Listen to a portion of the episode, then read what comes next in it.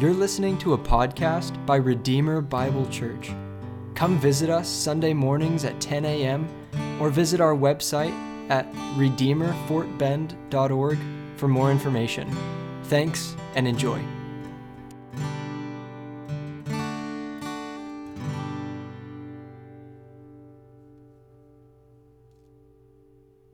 Christianity is not a game.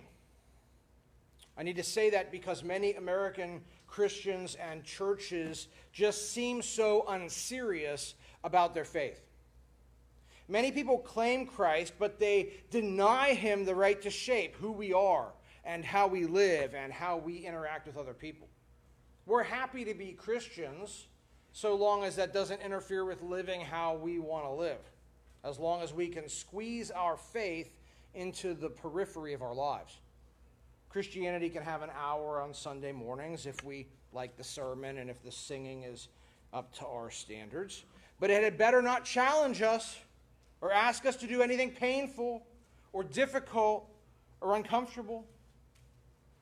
Many American Christians seem interested in the Bible only as a grab bag of inspirational quotes that we can post on social media to look holy. Or we treat the church as a country club, or as an entertainment facility, or as a daycare. Or we promise to pray for others, not because we really intend to, but because it's an easy way to shut down awkward conversations about the hard things that other people are facing. And when we do pray, it's almost always just about ourselves and our own families, and we're almost always just praying about our own health and our own wealth. Evangelism, well, that's somebody else's problem. We reduce Christianity to a political identity. Oh, did you vote for the right party? Are you pro life and pro family values? Well, then, you must be a Christian. Or these days, are you pro social justice? Are you woke? You must be a Christian. Does this sound familiar? People want to look like Christians and talk about being Christians more than actually being Christians. We're not that interested in Christ or his lordship or his word, which we are called to obey. Christianity, for a great many people today, is a show, it's a game more than a reality. But, friends, this is a dangerous game to play. In 2 Timothy 3, the Apostle Paul says that in the last days, people will be lovers of self. And then he says this, and it's a very interesting phrase. He says, they will have the appearance of godliness, but denying its power. And my guess is that this is the average experience of Christianity in our country today. We like the appearance of godliness, but we aren't interested in the reality and the power of God. We want the trappings, but not the substance. But, friends, there is a real power in the gospel of the deity, death, and resurrection of Jesus Christ. Romans 1:16 says, "I am not ashamed of the gospel, for it is the power of God to salvation to everyone who believes." The gospel is power. The power to make ruined sinners into redeemed children of God the power to give the spiritually dead eternal life, the power that defeated Satan and his demons at the cross, the power that will one day subjugate this world under the rule of Jesus. But if Christianity involves us with the very real power of the living God who created all things and who is mighty enough to raise Jesus from the dead, then why do we settle for the empty veneer of Christianity light? I think the answer is this the gospel makes real and difficult demands on our lives, and we're not interested in those demands. Oh, we want the fire insurance, but we don't really want the daily grind of battling for holiness. We don't want the awkwardness of living as exiles, as strangers in a strange land, as people whose primary allegiance and interest is not in the things of this world. And so we try to compromise. We try to find a middle road. Yes, yes, I'll have some Christianity, the parts that make me feel good, the parts that don't make demands on my life, but the rest of it, I can live without that.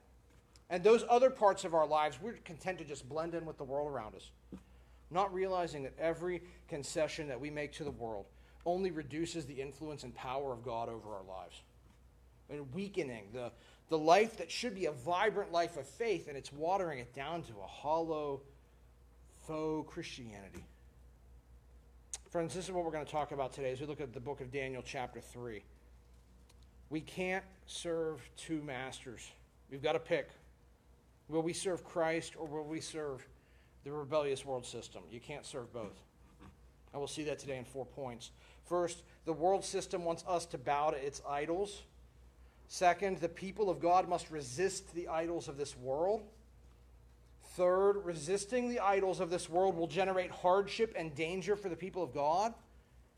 But fourth, the Lord will deliver us through the fiery trials generated by our loyal obedience. Start with the first point, which is that the world system wants us to bow to its idols. Daniel chapter 3.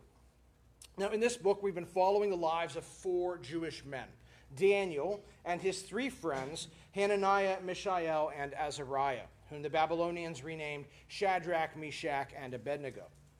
And we've seen over the last few weeks that these men were taken as captives in their teenage years, and they were relocated from their hometown of Jerusalem, uh, and they were dragged off to Babylon, which was the capital city of the greatest empire of the world in that day. And they were taken captive because they were the best and the brightest of the Jewish people. They had been selected to be trained to become officers in the court of King Nebuchadnezzar, the most powerful man in the world. But through a series of events that we saw in the first two chapters, although these men were fairly young, they became not only officials in the Babylonian Empire, they became the most trusted advisors to King Nebuchadnezzar. Daniel became the chief advisor, and he was made the administrator of the province of Babylon, the center of the empire. He was running things from the royal palace under King Nebuchadnezzar, according to the end of chapter 2. Meanwhile, Shadrach, Meshach, and Abednego, Daniel's friends, they became administrators who worked around the province of Babylon, and they made sure that things were running properly under the king's rule. And that's where we left things last week. But now, as chapter 3 begins, some time has passed. The book doesn't tell us how much time, but in chapter 3, we see that Daniel's friends are no longer called youths, they're called men. They've grown up. But while some time has passed, Daniel and his friends are still in the same positions they were in at the end of chapter 2. We'll see next week that Daniel's still in the palace, and he's still the closest confidant to Nebuchadnezzar. And Shadrach, Meshach, and Abednego remain as administrators connected to the province of Babylon. And that's where we pick up today in Daniel chapter 3, verse 1. King Nebuchadnezzar made an image of gold, whose height was 60 cubits and its breadth 6 cubits he set it up on the plain of Dura in the province of Babylon.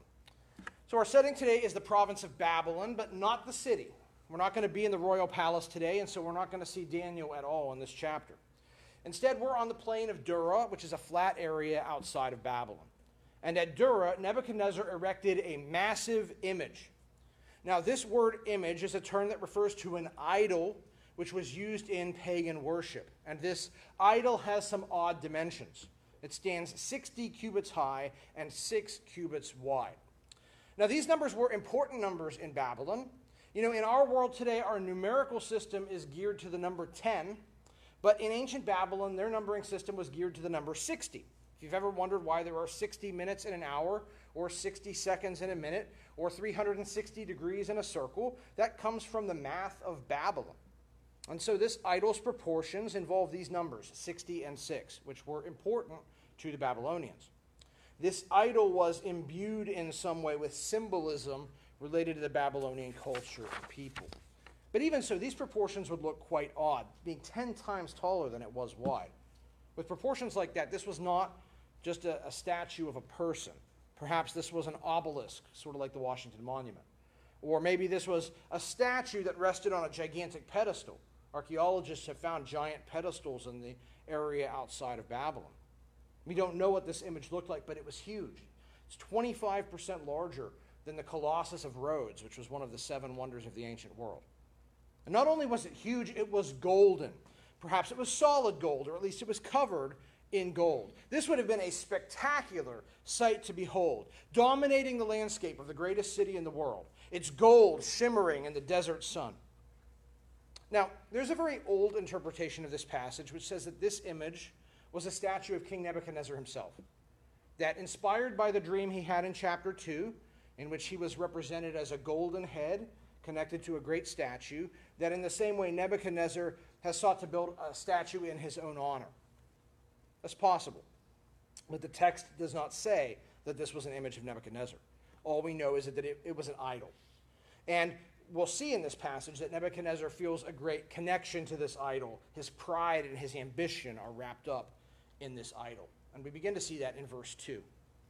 Then Nebuchadnezzar sent to gather the satraps, the prefects, and the governors, the counselors, the treasurers, the justices, the magistrates, and all the officials of the provinces to come to the dedication of the image that King Nebuchadnezzar had set up. Nebuchadnezzar wants to honor the idol that he has built, and so he plans a massive ceremony. And he calls all of the officials, every leader within his whole massive empire, to come to this ceremony.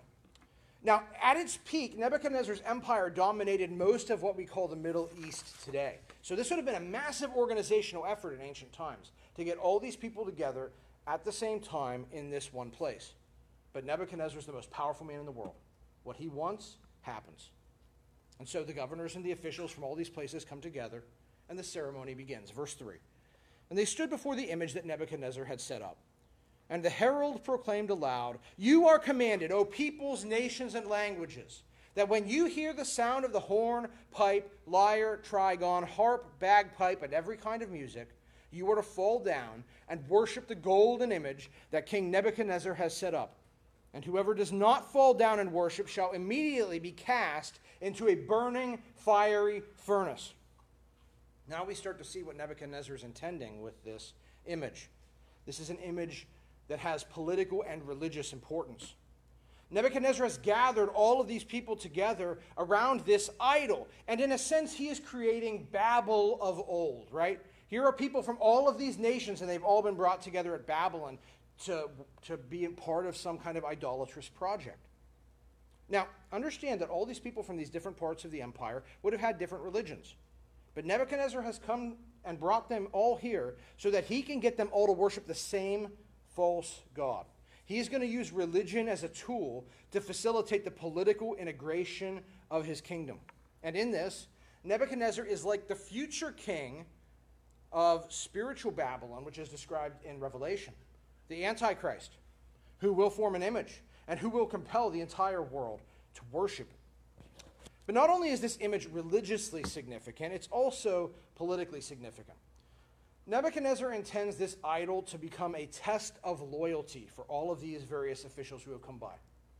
If they listen to him, if they bow down and worship this idol, then he's going to say, oh, they're loyal guys. And if they don't bow down, he's going to say, that's a disloyal guy.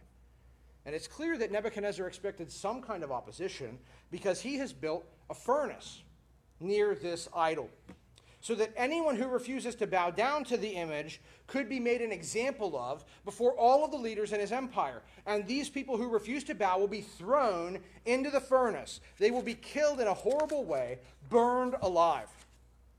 So, those are the terms of the ceremony worship the idol when the music is played, or die screaming. He's a totalitarian dictator. And what happened? Verse 7. Therefore, as soon as all the peoples heard the sound of the horn, the pipe, the lyre, the trigon, the harp, the bagpipe, and every kind of music, all the peoples, nations, and languages fell down and worshiped the golden image that King Nebuchadnezzar had set up. The leaders from across the empire, they comply. All right. What should we take from these verses? Well, friends, we've said in recent weeks that if you know Jesus Christ as your Savior, then you, like Daniel and Daniel's friends, are exiles in this world. This world is not our home. If you have repentantly entrusted yourself to Jesus' deity, death, and resurrection, then Colossians chapter 1 says, He has delivered us from the domain of darkness and transferred us into the kingdom of His beloved Son. Philippians 3:20 says, Our citizenship now is in heaven.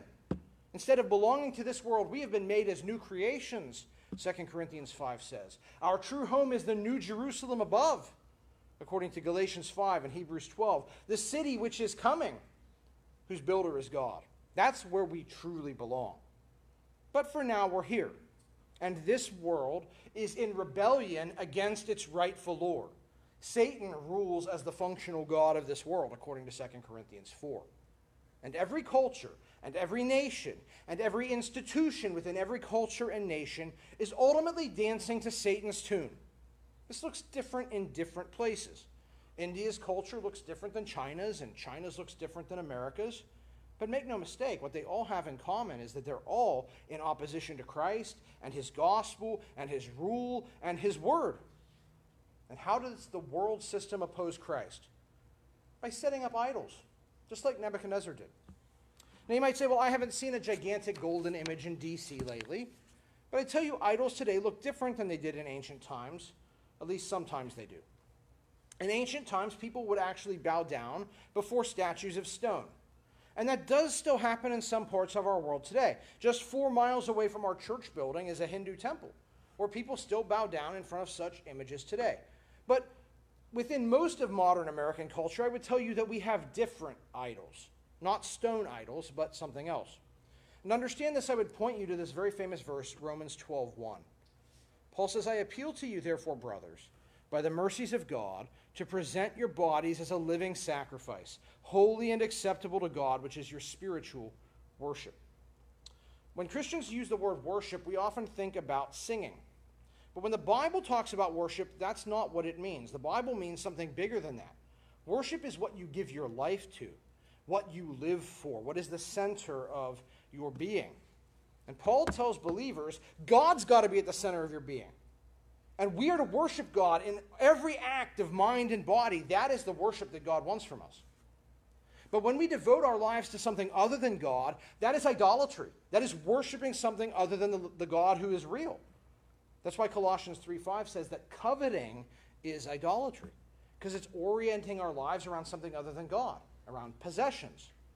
And friends, the world system today generates tons and tons of idols, tons of things that demand our attention and that, that tell us, make your life about this, make your life about that.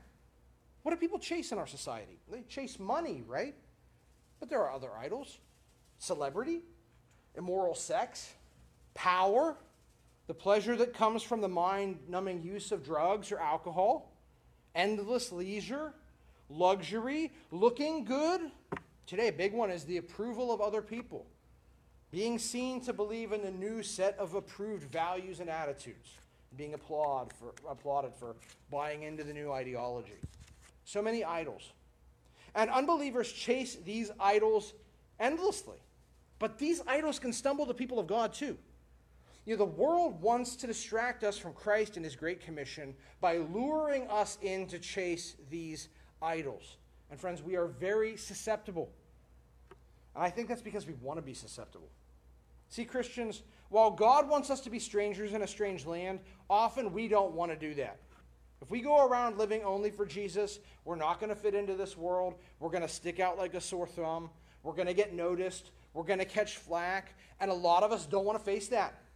And so, while we claim Christ, we also find a comfort and an ease in returning to the idolatry of this world, to chasing the things that unbelievers chase. Because that makes this world seem more normal.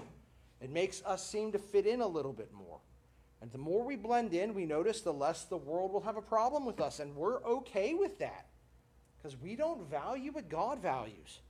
We don't mind seeing our personal effectiveness for Christ reduced, so long as we can have an easier life and so we compromise with the world. Does this sound familiar? Friends, what idols seduce you? You want to know an easy way to figure out what idols you stumble over? Think about your experience as a Christian. What sins do you find the most difficult to resist? What parts of your Christian life do you most regularly fail in?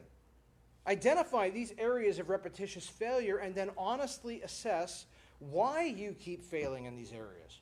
If you're not sure, pray for wisdom. But as you examine yourself, you'll begin to see that what your heart values so much and, and uh, is, is something that's causing you to not want to surrender that part of your life to Jesus. If you just honestly think, why? Why is this sin keep ensnaring me? You'll figure out what idol is drawing you in. Maybe you say, well, you know, I don't spend much time praying or reading the Bible. I'd say, okay, well, what do you give your time to? That shows where your heart is. Maybe you say, I don't evangelize people. Why not? Whatever's keeping you back is an idol for you. Maybe you're worried about your reputation. Maybe you're worried you're going to lose your friends or the, you're going to lose the applause of other people. Those are idols for you. Friends, this is where Christianity light comes from. from generations of Christians who thought it was okay to be moderately or mildly committed to Christ, who thought it was okay to keep one foot in heaven and one foot in the world without ever making a choice between the two. And it has brought ruin to the church in our generation. And so, what are we to do? Well, we find out in our second point this morning, which is that the people of God must resist the idols of this world. All right, Nebuchadnezzar's ceremonies in full swing. The officials from his empire have worshiped the idol. But suddenly something happens. Verse 8. Therefore, at that time, certain Chaldeans came forward and maliciously accused the Jews. These are probably some of the wise men that had run afoul of Nebuchadnezzar in chapter 2.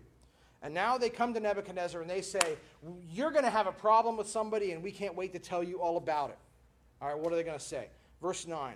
They declared to King Nebuchadnezzar, O king, live forever. They're the words of flattery, right? You, O king, have made a decree that every man who hears the sound of the horn, the pipe, the lyre, the trigon, the harp, the bagpipe, and every kind of music shall fall down and worship the golden image. And whoever does not fall down and worship shall be cast into a burning fiery furnace. There are certain Jews whom you have appointed over the affairs of the province of Babylon Shadrach, Meshach, and Abednego. These men, O king, pay no attention to you. They do not serve your gods or worship the golden image that you have set up. So these wise men come forward and they denounce Shadrach, Meshach, and Abednego. It's not hard to figure out their motive. Verse 8 tells us it was malice. These wise men used to have positions of favor in court with the king, and they'd lost that favor. And their positions had gone to Shadrach, Meshach, and Abednego. These wise men want their positions back, and they've got a plan. We'll get those three guys thrown in the fiery furnace, and then the king will like us again. They don't care if it's going to kill these, these men. They want what's theirs. And what's really twisted is these wise men were only still alive because in chapter 2, Shadrach, Meshach, and Abednego had prayed for them. Or had, they prayed for God to give uh, wisdom to Daniel to reveal the king's dream. And before that had happened, all these wise men were under the sentence of death. These guys should have been thankful for Shadrach, Meshach, and Abednego. Instead, they're plotting their deaths. Don't look for gratitude among the envious. But why are Shadrach, Meshach, and Abednego easy targets for this attack? Because they have refused to bow to the king's image. And that's what I want to focus on. God's people must resist the idols of this world. Shadrach, Meshach, and Abednego, they were loyal servants of Babylon. They had been since their youth. They had taken, they had allowed their names to be changed to Babylonian names. They no longer went by their Jewish names. That's why we see them repeatedly referred to as Shadrach, Meshach, and Abednego in the Bible. They had learned the curriculum Babylon had set before them. They had served the king well with good advice for many years. But while they were loyal to Nebuchadnezzar, they recognized that they had a higher duty to God, which is why in chapter 1 they refused to eat the food from the king's table, and why here in chapter 3 they refused to bow to this idol. Because no matter how loyal they are to the state, they cannot overlook the fact that the first words of the Jewish law are, You shall have no other gods before me. You shall not make for yourself a carved image or any likeness of anything that is in heaven above, or that is in the earth beneath, or that is under the, uh, under the water, uh, under the earth. You shall not bow down to them or serve them. For I, the Lord your God, am a jealous God. The Lord is jealous. He does not want his people to divide their affections between him and something else. He wants his people's undivided affection and loyalty. And that's still true today. Jesus said in Matthew 6 No one can serve two masters, for either he will hate the one and love the other, or he will be devoted to the one and despise the other. You cannot serve God and money, or I would say you cannot serve God and anything else. This is a stark statement. You can only serve one master God or fill in the blank. Now, to be sure, at, all t- at times we all wobble between these, these competing masters. Will we follow the world today? Will we follow God today? We fail. That's why we need God's grace. But Jesus is clear. God demands our absolute allegiance, and He will brook no middle ground. There is no third way. Our lives are either for God or they are against Him. The book of James says the same thing in James chapter 4. Do you not know that friendship with the world is enmity with God? Whoever wishes to be a friend of the world makes himself an enemy of God. It's a stark choice. Do you want friendship with God or friendship with the world? You can't have both. If you pick the world, you put yourself in opposition to God. So, friends, we need to see that, that God's word for us is to follow the example of Shadrach, Meshach, and Abednego, to refuse to bow to the world's idols, to not compromise with the world's attempts to soften our allegiance to Christ or to distract us from the lives we're called to lives of faith and prayer and obedience and evangelism. The world will tempt you with its vain baubles.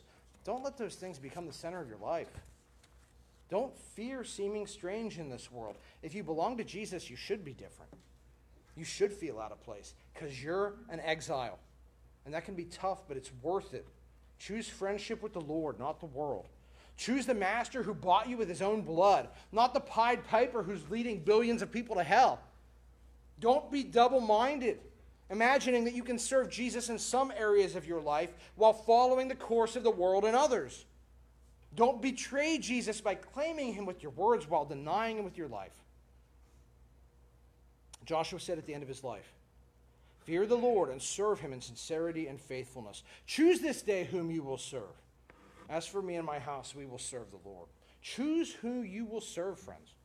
But make no mistake, if you buck the urgings of this world, if you choose to live a life marked by service and obedience to the Lord, there will be consequences. And that's what we see in our third point which is that resisting the idols of this world will generate hardship and danger for the people of God. Shadrach, Meshach, and Abednego, they were loyal to Nebuchadnezzar. They were loyal to Babylon. They followed the principles the Apostle Paul would later write in Romans 13. Let every person be subject to the governing authorities. But they also recognize that when the government commands a believer to sin, the believer must follow the example of the apostles in Acts 5:29, saying we must obey God rather than men. And so, just as they did in their younger years, in the matter of the food from the king's table, these men take a stand. They resist the king's edict, and they do not worship the golden image. Now, back in chapter 1, when they took their stand, God gave them favor with their supervisors. They didn't really run into any hardship. But here in chapter 3, that's not what happens. Shadrach, Meshach, and Abednego take a stand, and the person they're accountable to this time does not view it favorably. Chapter 3, verse 13. Then Nebuchadnezzar, in furious rage, commanded that Shadrach, Meshach, and Abednego be brought. You'd think Nebuchadnezzar would think kindly about Shadrach, Meshach, and Abednego. They had been trusted advisors in his court. For years, Nebuchadnezzar had trusted these men more than his wise men, the, the counsel of his own wise men. But Nebuchadnezzar's not thinking clearly in this moment because his pride is on the line. And when your pride is on the line, sometimes we take foolish stands because we don't want to look ridiculous in important moments. And when these Chaldeans approach Nebuchadnezzar in the middle of this ceremony, the leaders of all of his empire are there and they're watching. Nebuchadnezzar's most trusted advisors have failed this test of loyalty with the king. And so Nebuchadnezzar forgets all the loyal deeds of Shadrach, Meshach, and Abednego, and he has them brought in as potential traitors. Verse 13. So they brought these men before the king. And Nebuchadnezzar answered and said to them, Is it true O Shadrach, Meshach, and Abednego, that you do not serve my gods or worship the golden image that I have set up? Now, if you are ready, when you hear the sound of the horn, pipe, lyre, trigon, harp, bagpipe, and every kind of music, to fall down and worship the image that I have made, well and good. But if you do not worship, you shall immediately be cast into a burning, fiery furnace. Now remember, this is still happening at the ceremony. There were a lot of people who would have been finding out that this is happening and start watching that this is happening. The musicians are still present. This is an escalating situation. And Nebuchadnezzar knows this. And so he speaks to Shadrach, Meshach, and Abednego, and he says, Look, I've received this charge that you won't worship my idol. I'm going to let the music play again. And if you bow down to it now, I'll forgive this transgression, he says. And he's probably thinking, I'm being generous. I'm showing my empire that I'm a forgiving man. Perhaps he even thought he was doing Shadrach, Meshach, and Abednego a, a favor because of their past service to him. I'll give these guys a second chance, but not anybody else. But he says, if you won't bow down again, you will be cast into the fiery furnace. I will make an example, a terrifying example to my empire of what happens when you defy me. Now, all of that he's just said is plenty bad enough on its own because it's, it's wicked and it's idolatrous and it's cruel. But what he says next is really revealing as to where his heart is. Verse 15, Nebuchadnezzar says, And who is the God who will deliver you out of my hands? Nebuchadnezzar's totally filled with arrogance. That's not a surprise. We've seen for weeks that Babylon was a very arrogant place. They worshiped their own military might, they considered themselves invincible. In Isaiah 47, the prophet reveals what is in the heart of the empire of Babylon. Babylon said in their heart, I am, and there is no one besides me. Babylon thought they were God. They think they're almighty. And certainly here in chapter 3, Nebuchadnezzar is playing God. He's usurping God's seat, isn't he? After all, it's God who directs the world to worship an image. Colossians 1 tells us that Jesus is the image of the invisible God. And God says, Worship my image, Jesus, or be cast into the fire. That is what God says to the world. But Nebuchadnezzar, instead, he's trying to sit in God's seat, saying, No, no, no, worship my image, or I will cast you into the fire. What arrogance! And in this arrogance, he says, No God can deliver you from my hands. He says, I'm more powerful than your God, Shadrach, Meshach, and Abednego. He knows their objection is rooted in religion by saying this. And he's saying this My power is more real than your God. My furnace is stronger than your God's ability to deliver you. Submit to me or be burned alive. And it's worth asking what would you do if you were in these men's shoes? Maybe we think, if that choice was put to me, I would be loyal to the Lord until death. Maybe we think, man, I, I don't know if I would be. We'll say more about that in a bit. But for their part, Shadrach, Meshach, and Abednego are unmoved by the king's claims and his threats. And now they respond and they say three things back. Verse 16 Shadrach, Meshach, and Abednego answered and said to the king, O Nebuchadnezzar, we have no need to answer you in this matter. They don't deny the charge. Why would they? Of course they won't bow down to the golden image. And they're not interested in his offer of a second chance either. They're not going to bow this time either because they're committed to their stand. They're loyal to the Lord. Second, they say in verse 17, if this be so, our God, whom we serve, is able to deliver us from the burning fiery furnace, and he will deliver us out of your hand, O king. Nebuchadnezzar just boasted that he's mightier than any God, he's mightier than the Lord. These men reject that boast. They say, Our God's going to deliver us from the king's furnace and even from the king's hand, his own power. This would be a total insult to, to Nebuchadnezzar's arrogant claims. Third, they say in verse 18, But if not, if we're not delivered, be it known to you, O king, that we will not serve your gods or worship the golden image that you've set up. They said, We think God's going to deliver us from the furnace. But maybe it is God's will that today we're going to die. But even if that's the case, we're not going to save our lives by compromising here. We will be loyal to the Lord until death.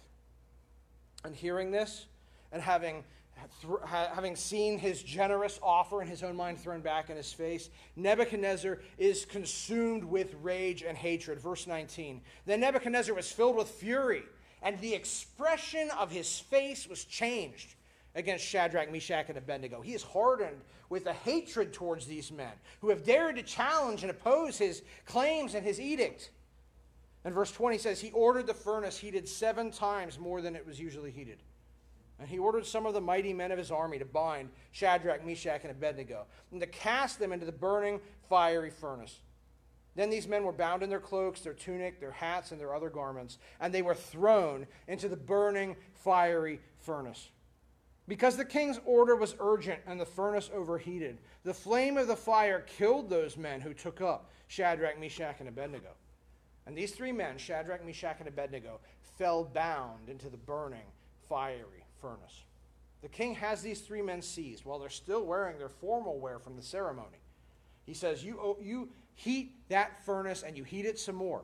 And he intends now, as, as all of his officials are watching him and his response, he intends to make a statement to his empire. This is what it means to cross Nebuchadnezzar.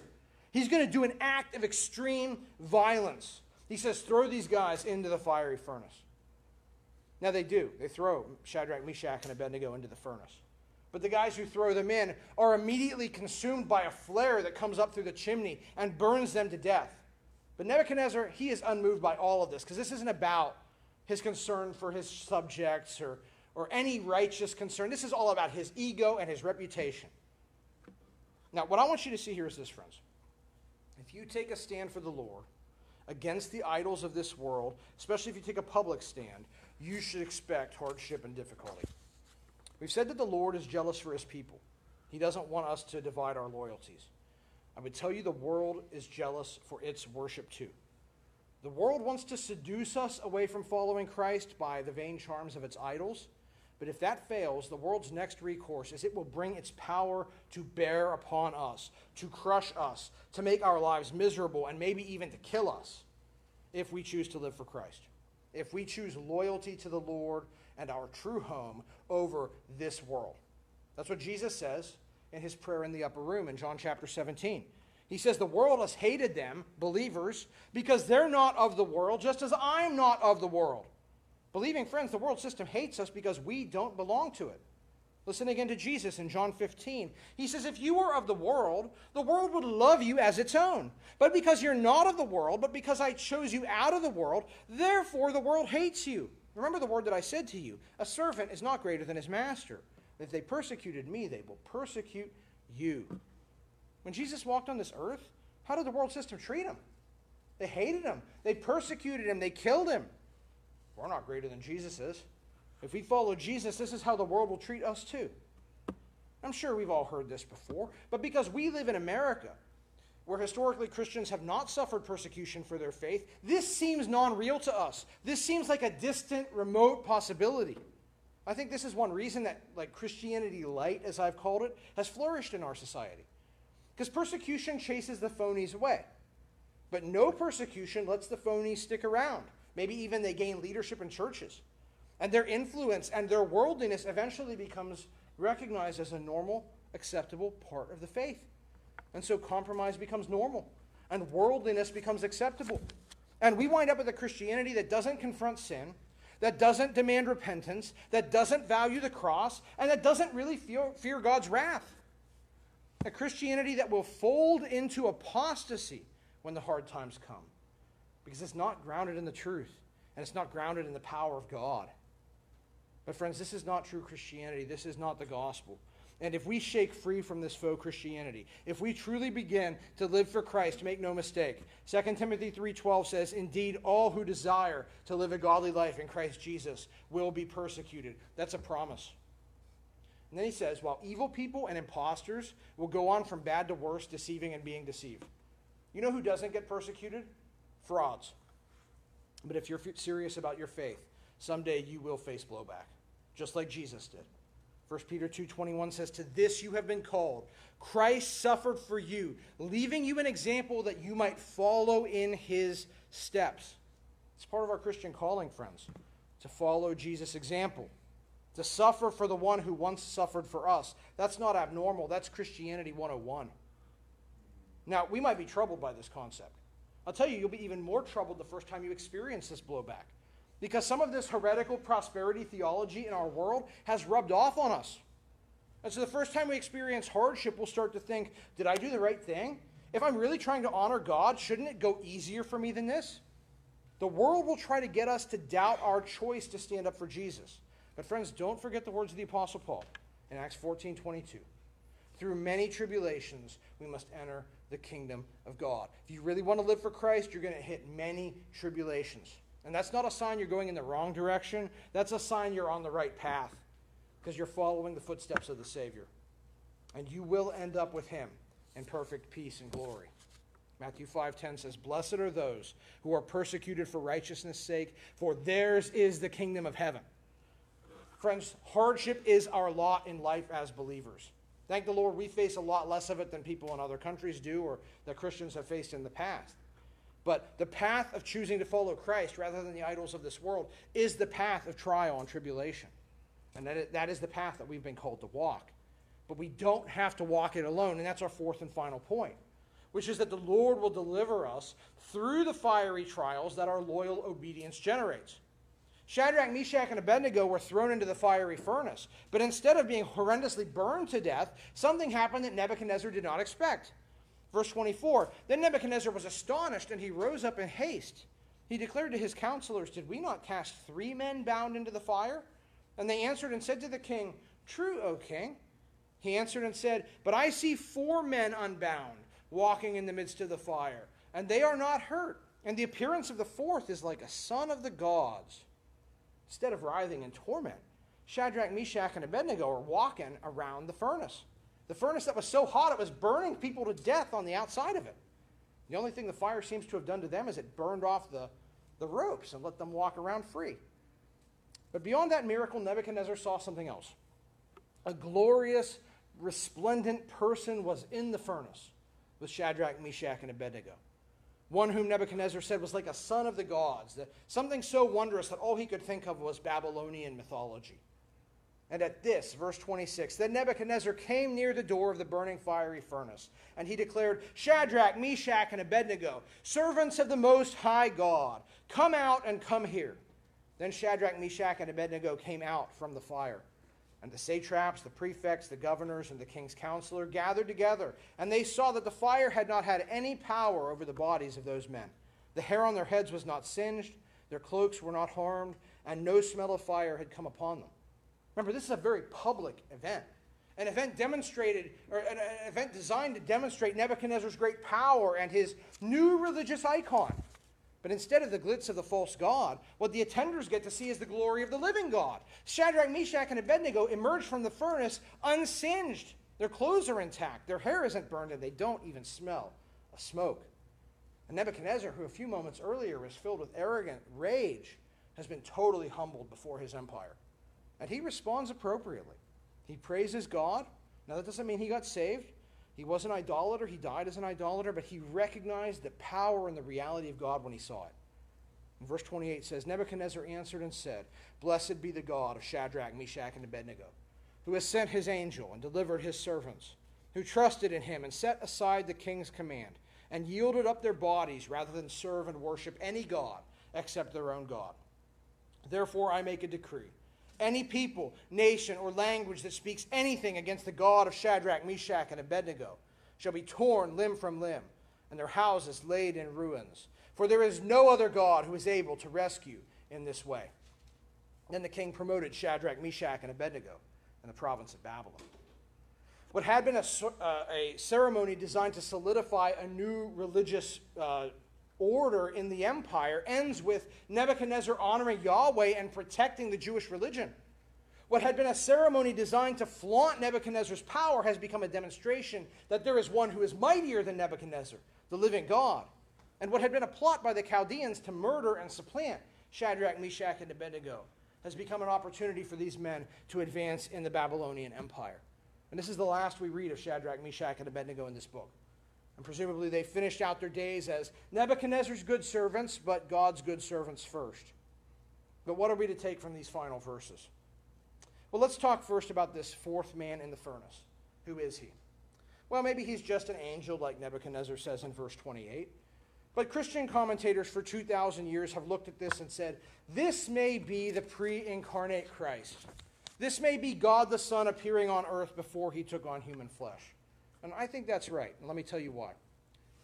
Why were Shadrach, Meshach, and Abednego so convinced that God would deliver them from the fiery furnace? I think they remembered the words of Isaiah 43, which was a prophecy made a century earlier, which addressed Israel going to exile in Babylon. And there God said, Thus says the Lord, He who created you, O Jacob, He who formed you, O Israel, fear not, for I have redeemed you, I have called you by name. You are mine. When you pass through the waters, I will be with you. When you walk through fire, you shall not be burned, and the flame shall not consume you. For I am the Lord your God, the Holy One of Israel, your Savior. God promised to be with and personally deliver his people through trials of fire. And here they were, in the middle of the hottest fire imaginable. And who should we expect then would be the one to appear and deliver them? They're, they're God, the Lord, the Savior. Not a son of the gods as in Babylonian myth, but the eternal Son of the one true, living, and real God, the second person of the Trinity. So, what should we take from this? Friends, as we reject the idols of this world and as we live for the Lord, we will suffer persecution. And the Lord never promises to exempt us from hardship. We enter the kingdom through many tribulations, not by escaping many tribulations. But the Lord will deliver us in and through the trials that we face. Jesus promised us in Matthew 28 20, Behold, I am with you always, even to the end of the age. Hebrews 13 5, He has said, I will never leave you nor forsake you. And those promises are especially critical to remember when we are in the midst of suffering for righteousness' sake. 1 Peter 4 says, Beloved, do not be surprised at the fiery trial when it comes upon you to test you, as though something strange were happening to you. But rejoice insofar as you share Christ's sufferings, that you may also rejoice and be glad when his glory is revealed. If you are insulted for the name of Christ, you are blessed, because the Spirit of glory and of God rests upon you. We can rejoice in trials because the testing of our faith produces endurance, the book of James says. It develops an ability to endure within us, which is a part of our sanctification. Here we learn that we can, we can rejoice when we suffer for Christ because we're following Christ's footsteps and we are being better prepared to enjoy the glory when it is revealed. And that's because the Holy Spirit's with us and He will help us face the challenge. 1 Peter 5:10 says, "After you have suffered a little while, the God of all grace, who has called you to his eternal glory, will himself restore, confirm, strengthen and establish you." Friends, God is with us in the hardest trials of our lives and he will see us through them. And maybe we'll be like Shadrach, Meshach and Abednego and we will see a miraculous deliverance in this life. I wish that were always the case. But sometimes across Christian history we have seen that it is God's will to allow his people to suffer persecution unto death. But even where that is God's will, He will give us the strength to face that challenge and to die a death that honors and glorifies Him. As I read this passage, I was reminded of the faith of Hugh Latimer, Nicholas Ridley, who courageously faced burning at the stake for being Protestants, the ancient pastor Polycarp, who was burned at the stake for believing in Jesus. He had an ordeal much like Shadrach, Meshach, and Abednego, except his ended with his death. But before he was burned, he said this You threaten with the fire that burns for a time, and it's quickly quenched. For you do not know the fire which awaits the wicked in the judgment to come and in everlasting punishment. But why are you waiting? Come, do what you will. Friends, sometimes God's people go to their deaths because of their faith. And should God call us to that, we must face it with courage and faith. But I tell you this either in life or death, God will bring his own people safely through the fiery trials that this world inflicts. And he will bring us home to glory. Like the Jewish men in this story, one day we will be fully vindicated, and we will enjoy ultimate victory and joy and bliss. This world does what it can to us while it can, but it is not almighty. The threats and the torments of this world are not the final word which will be written over our lives if we have trusted Christ, because Jesus is with his people, and he will deliver us through our fiery trials, and he will use those trials to burn the dross off from our lives, and to get us to be more serious about him, to make us more like Jesus. And through these many trials, one day we will be brought home. So I want to conclude with this, friends. Let's get serious about our faith. You know, Mormon men give up two years of their lives to go on the mission field, to go around and proclaim a false gospel about a space alien. Muslims, uh, even uh, now, now, some Muslims in the West are uh, fairly secularized, but most Muslims worldwide are quite devout. I'm not, I'm not talking about extremists here, but in matters of diet and how they conduct themselves and all of that. They're quite devout. They take their faith very seriously, even though it's a false faith. Buddhist monks set themselves on fire to make political protests, deceived by a demonic lie. Friends, all of these people are serious about their faith. Why is it that Christians in this country just can't be bothered? Friends, we live in serious times. The easy days may be over. The hard days may be here. Now is not a time for retreat and timidity. The faux Christianity I'm talking about is not going to sustain us in the hard times. Now is not a time for business as usual. Now is a time for seriousness and boldness. Let's get serious about the Lord. Let's get serious about His Word. Let's get serious about prayer and about evangelism. And let's do hard things. And let's take difficult stands. And let's cast ourselves on Jesus because He won't let us down. And let's do what Nebuchadnezzar says at the end of this chapter as he summarizes the conduct of Shadrach, Meshach, and Abednego that they trusted in the Lord and they yielded up their bodies rather than serve and worship any God except their own God. May that be true of us. May we put it all on the line for Jesus. For the evil days are becoming short. So let us redeem the time well and wisely.